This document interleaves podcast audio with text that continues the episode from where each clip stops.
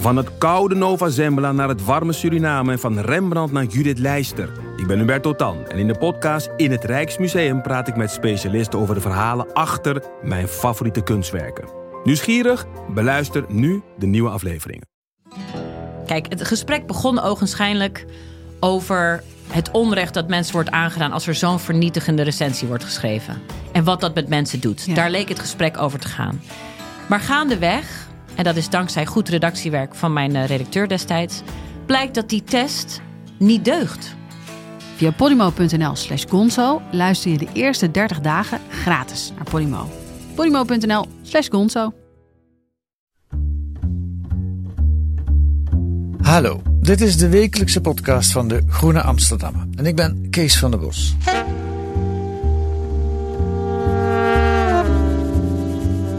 Zorgbeveiligers. Hebt u daar al ooit van gehoord? Waarschijnlijk niet. Het is een nieuwe functie die eerder niet bestond in de GGZ, de geestelijke gezondheidszorg. Instellingen worden geteisterd door personeelstekort. Daarover schreven Roos Menkhorst en Katrien Spijkerman al eerder in De Groene. En deze week wijden ze ons in in de wereld van de zorgbeveiliger. Welkom Katrien en Roos. Hallo. Ehm, nou, laten we de koe meteen bij de horens vatten. Wat is dat, een zorgbeveiliger? Ja, kijken jullie elkaar aan. Wie gaat er beginnen? Eh, ja, ik ga. Roos. Wat is een zorgbeveiliger? Ja, dat is een, eh, een beveiliger. Die bestond eigenlijk al. Die gewoon het terrein eh, van de GGZ-instellingen beveiligde. Maar langzamerhand heeft hij zijn intrede gedaan in de klinieken. En staat hij ook daadwerkelijk op de afdeling. En niet alleen maar om nou ja, het personeel of de cliënten te beschermen. Maar vaak wordt hij ook gevraagd om de afwasmachine uit te ruimen. Of om een wandeling te maken met de patiënten. Of om ze één op één te begeleiden. Dus eh, ja, het is eigenlijk vrij diffuus wat hij allemaal precies mag en doet. Dat Ja. verschilt ook per instelling, hebben we gezien.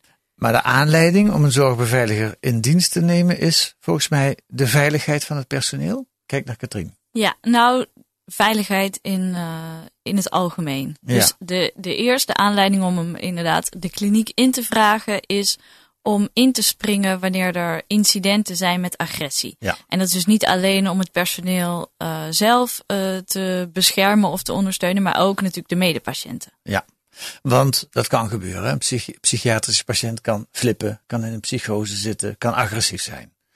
Sterker nog, dat gebeurt volgens mij steeds vaker naarmate de problematiek waarmee mensen opgenomen worden zwaarder is. Ja, ja, dat klopt. Dat hebben we ook, want we hebben dus een eh, rondgang gemaakt langs eh, verschillende GGZ-instellingen. En dat deden we al eerder. Ja, En toen zagen we van, oh, dit is een nieuw type eh, beroep dat eigenlijk overal aanwezig Ja, die mannen zijn overal aanwezig. En wat doen ze nou eigenlijk? Dat was onze ja. vraag. zijn het altijd mannen? Meestal wel. Kan ook een vrouw zijn. Ja, ze zijn er ook. Ik heb ook een vrouw bijvoorbeeld gesproken. Oké, en wanneer hebben jullie voor het eerst een zorgbeveiliger gezien? Eh, Roos. ja, aan de telefoon had ik ze al de vorige keer gehad bij het vorige onderzoek. Ja, Maar ja, dat is natuurlijk niet. En gezien was in Zeeland. Daar was ik ehm, op een bij een kliniek in eh Kloetingen, Emergis. En daar kreeg ik een rondleiding van, eh, van eh, Vincent. En hij was eh, dus zorgbeveiliger. En ook adviseur noemde hij zichzelf. En ehm, ingehuurd door de instelling om daar te helpen bij incidenten. En om het personeel en de cliënten te ondersteunen. was hij de enige daar? Nee, er, er waren er op dat moment twee en die wisselden elkaar dan. Ja, dus er waren geloof ik drie mensen werkzaam. Oké. Hoeveel zijn er? Katrien, ik kijk naar jou. Eh, Weet jullie dat? Hoeveel zorgbeveiligers? Ja, dat is heel moeilijk om te zeggen. Dat kunnen we niet, dat kunnen we niet zeggen hoeveel er er zijn. Waarom niet? Eh, omdat, ehm, nou, ten eerste, er zijn allemaal beveiligers die op terreinen rondlopen. Gewoon om te kijken of er niet wordt ingebroken of dat er geen drugsdealers rondlopen. Echte beveiligers zou ik zeggen. Zo kun je het zeggen. Die, die waren er altijd al. Ja, Dus oké, die zijn er. ja. En dan heb je nog de mensen die op de afdelingen rondlopen. En die worden niet altijd zorgbeveiligers genoemd. Nee. De ene noemt ze zorgondersteuner, de ander noemt het eh, veldwachter, eh, fysiek eh, begeleider, ehm zorgbegeleider. nou, er zijn allemaal, iedereen noemt ze anders. Dus heel veel zullen ook zeggen, oh nee, maar wij hebben geen zorgbeveiligers. Maar dan hebben ze weer iemand, iemand anders die, nou ja, dezelfde, laten we zeggen tussen aanhalingstekens Oké. functie heeft. Ja, dus je kunt niet zeggen, er zijn er 200 of zo, dat weet je gewoon Nee, precies. en daarbij is het ook Dat lastig. zijn er wel meer dan 200. Jazeker. Oh, Je kan Eh, op LinkedIn wel gewoon een beetje zo al zien dat, het er, dat er heel veel van die kleine bedrijfjes zijn. en jullie ja. zijn... En ze worden heel veel ook eh, niet structureel, maar ad hoc ingezet. Dus dan worden ze gebeld. Ja. En dus dan, dan een afdeling die zal niet zeggen van... oh, wij hebben, eh, weet ik veel, tien eh, zorgbeveiligers in dienst. Maar het zou wel best kunnen dat ze op een dag er tien opbellen. Ja, ja. Jullie zijn ook bij een bedrijf geweest dat zorgbeveiligers levert. En dat, eh, je, je wijst naar Katrien Roos. En dat Ik ben er ook geweest. Ja, maar een ja, aantal, een Ja. aantal, ja. en Maar dat is echt big business voor zo'n bedrijf volgens mij.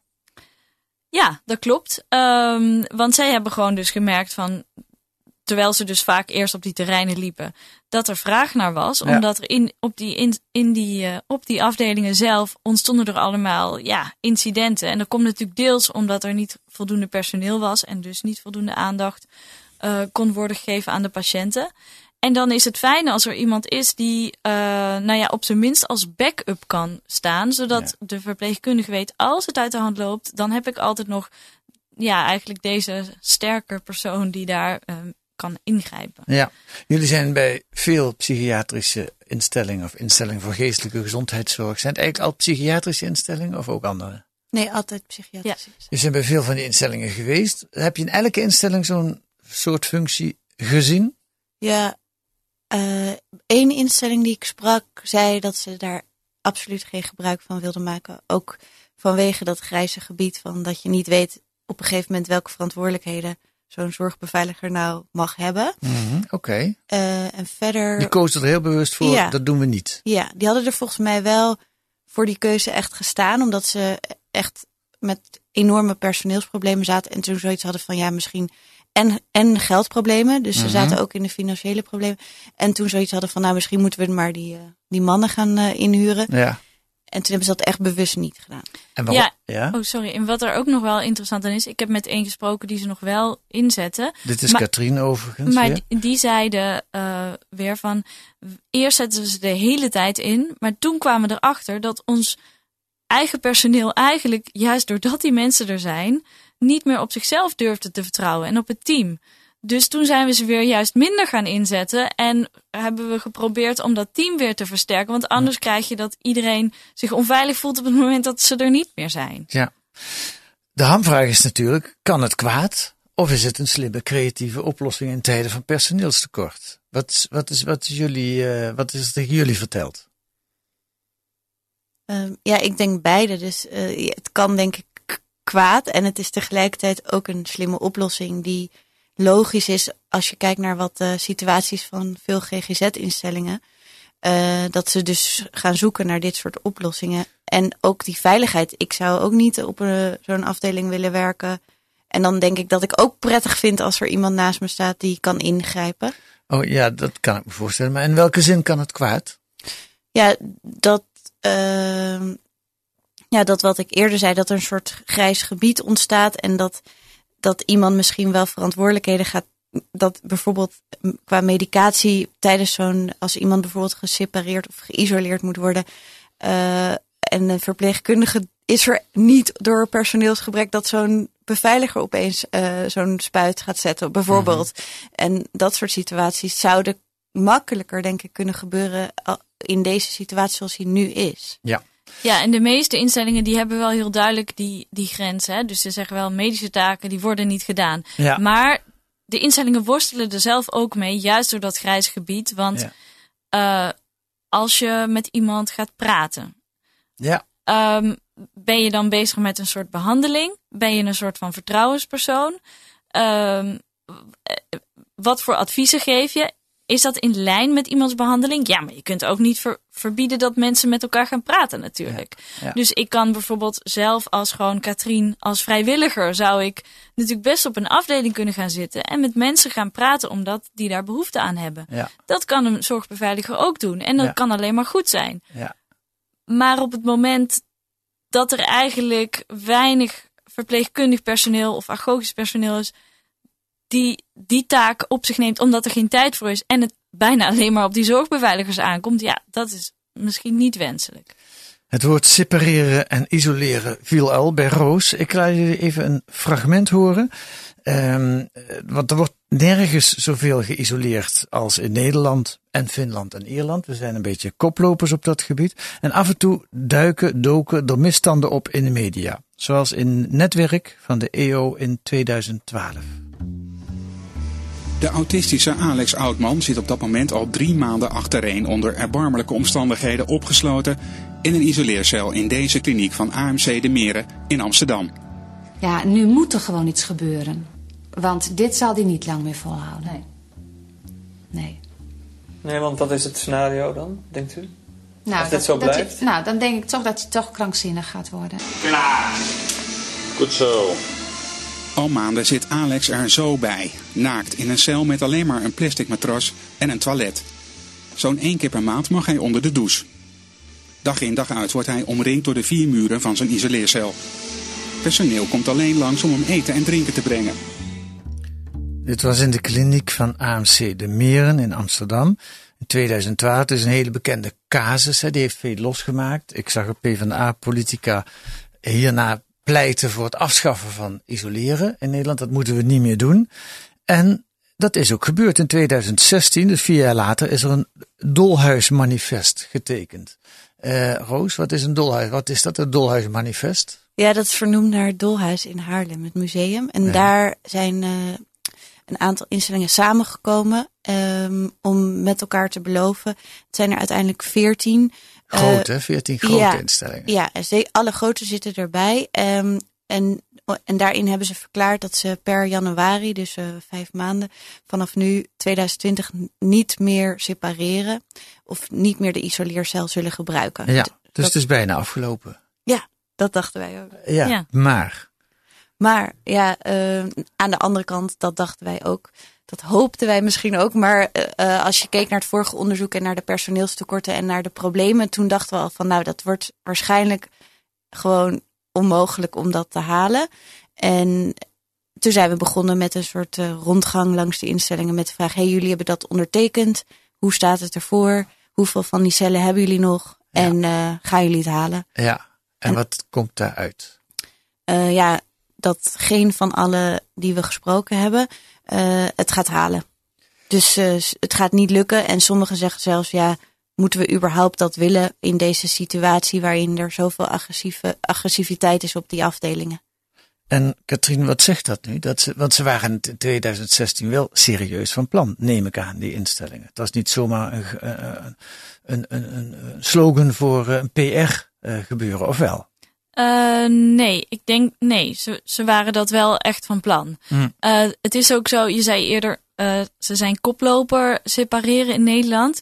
Dat was wel zo, Ja. maar dat is al heel lang niet meer zo. Dus de, ze waren echt al een hele tijd bezig. Echt vanaf 2004 zijn ze echt bezig met daar een belangrijk punt van te maken om dat veel minder te doen. Die isoleercellen te sluiten. Dus daar waren ze al heel goed mee bezig.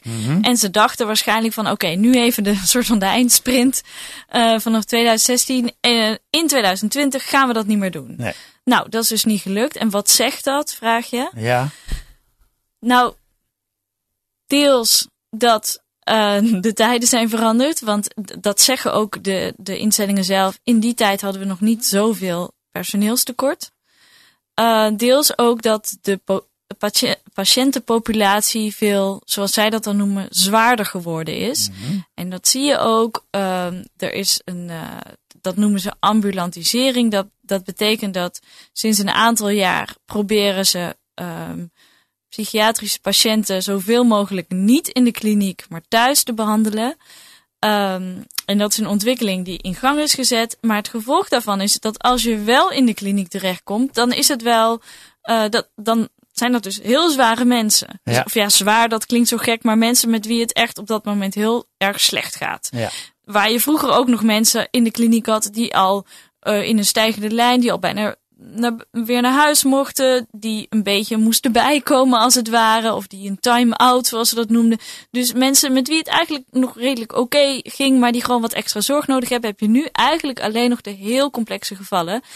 En heel complexe gevallen betekent gewoon ook vaker dat mensen bijvoorbeeld zo psychotisch zijn dat ze niet meer kunnen zien waar ze niet meer kunnen overzien wat ze aan het doen zijn. En dus bijvoorbeeld heel agressief zijn. En daarvan zeggen die uh, instellingen: wij weten niet hoe we dit anders kunnen oplossen dan die persoon uh, op te sluiten. Terwijl we hadden gezegd dat we dat niet meer zouden doen. Een andere oplossing is, maar daar zijn ze in Nederland niet zo voor, is platspuiten, medicatie.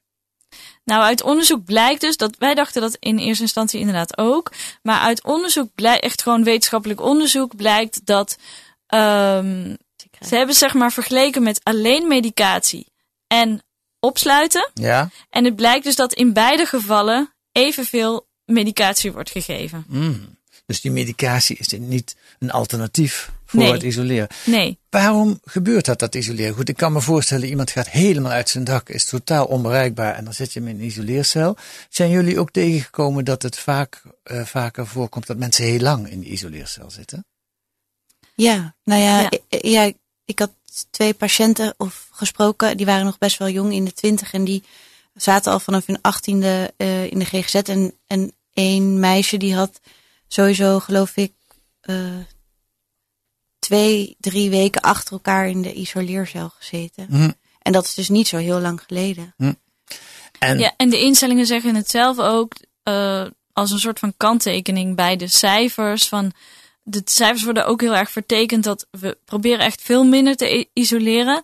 Maar bij sommige mensen gaat het zo slecht dat ze dan heel lang erin zitten. En dan heb je natuurlijk meteen heel veel uren. Ja, maar goed, uit jullie onderzoek blijkt dat uh, 1 januari 2020 zou het afgeschaft zijn. Dat gaan we niet halen. Integendeel, het loopt de laatste jaren weer op, het aantal. Niet in het totaal. Er zijn aan een aantal instellingen bij, ja. die zijn meer gaan separeren. Zijn Separeren. meer gaan separeren. Terwijl het totaal uh, in het totaal is er wel een afname te Maar dat is wel interessant wat je zegt. Het blijkt dus ook van Heel een verschillend te zijn Ja. per Ja. instelling. En hoe komt Ja. dat? Waarom doet de ene instelling het veel meer dan een andere? Doen die het slechter? Ja, dat, dat is wel een nieuw onderzoek misschien waard.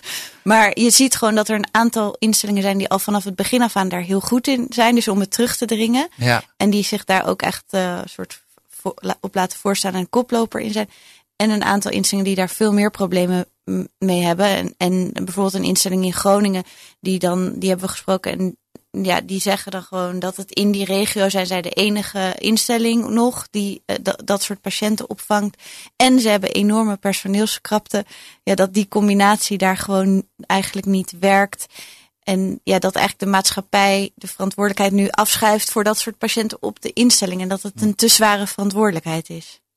En even voor alle duidelijkheid, want dat spreken we helemaal niet uit. Die mensen die zo lang of ook al korter in een isoleercel zitten, dat is, schijnt verschrikkelijk te zijn. Ja, dat is inderdaad goed dat je het zegt. Want dat is natuurlijk juist ook waarom die instellingen het zo belangrijk vinden om het um, um, eigenlijk af te schaffen. Of Ja. in ieder geval veel minder te doen. Omdat gewoon uit echt al heel lang bekend is dat het is gewoon traumatiserend. Mensen worden er alleen maar slechter van.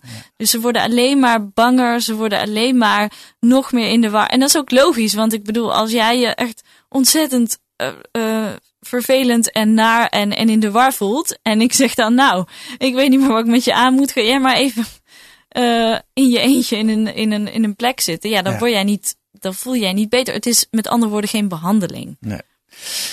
Oké, dit is jullie tweede verhaal. Het eerste verhaal was in februari, eh, gevolg van heel groot onderzoek. Toen kwamen jullie met het verhaal van die geweldige personeelstekorten naar buiten.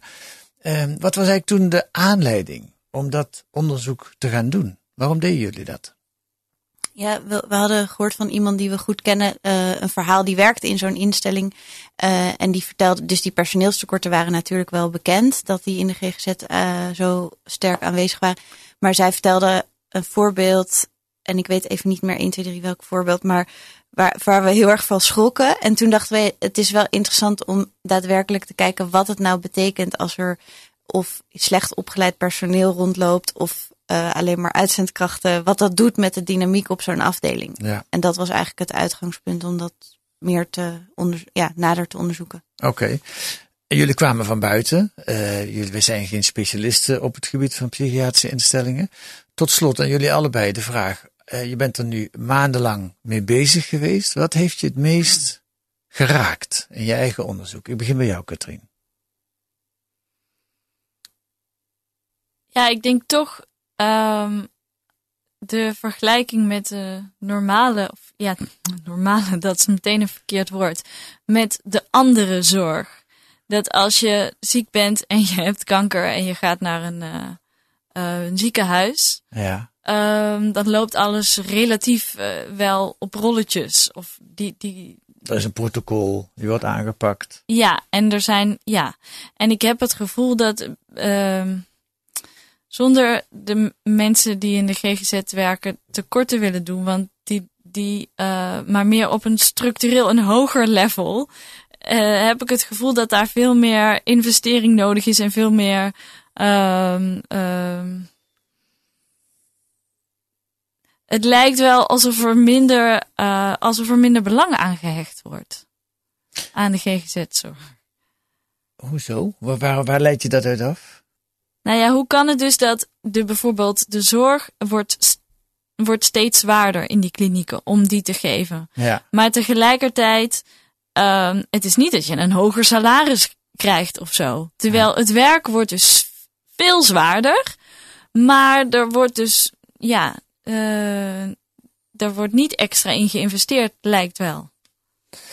Roos, dezelfde vraag aan jou. De meest saillante ontmoeting of wat heeft het meeste indruk op jou gemaakt? Dat is best een moeilijke vraag. Maar ja, ik denk het verhaal van een moeder die over haar psychotische zoon vertelde. Die, waar ze gewoon, die inmiddels wel al volwassen was, dus in de volwassen psychiatrie zat. Maar ze had gewoon geen idee wat ze met hem aan moest. En ze vertrouwde eigenlijk hem. Hij kon alleen maar in die instelling, want als hij thuis was, zette hij die of de boel in brand of hij viel haar aan. En, en in die instelling vertrouwde ze het eigenlijk ook niet. Dus was ze daar de hele tijd, zat ze de hele, zat haar baan opgezegd, zat de tijd naast hem. Eh, omdat ze gewoon zag dat, dat er geen aandacht was, geen activiteiten waren, geen personeel was, dat er agressie was. Dus dat hij ook bang was zelf om daar te zitten. En eh, ja, dan denk je wel, wat, de, ja, wat is dit Nederland of zo? Dat is gewoon onvoorstelbaar dat je dat, dat je dat zo echt zo ziet afbrokkelen. En dan ook nog die opkomst van die beveiligers. Eh, dat maakt wel ja, dat je je zorgen maakt. Dat dat ook gewoon zo, zo sluiperderwijs gaat iedereen dat normaal vinden. Terwijl het ja, in zekere zin natuurlijk een hele gekke ontwikkeling is. Roos Menkhorst en Katrien Spijkerman, dank jullie wel voor uw komst.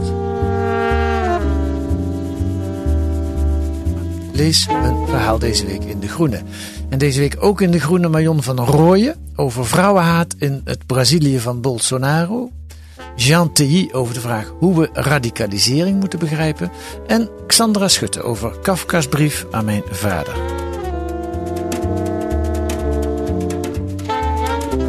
En volgende week zijn wij er weer met analyses en achtergronden bij het nieuws in deze podcast van de Groene Amsterdammer. Hij werd deze week gemaakt door Brecht Rusje en Kees van het Bos. En de muziek is A Tune for N van Paul van Kemenade.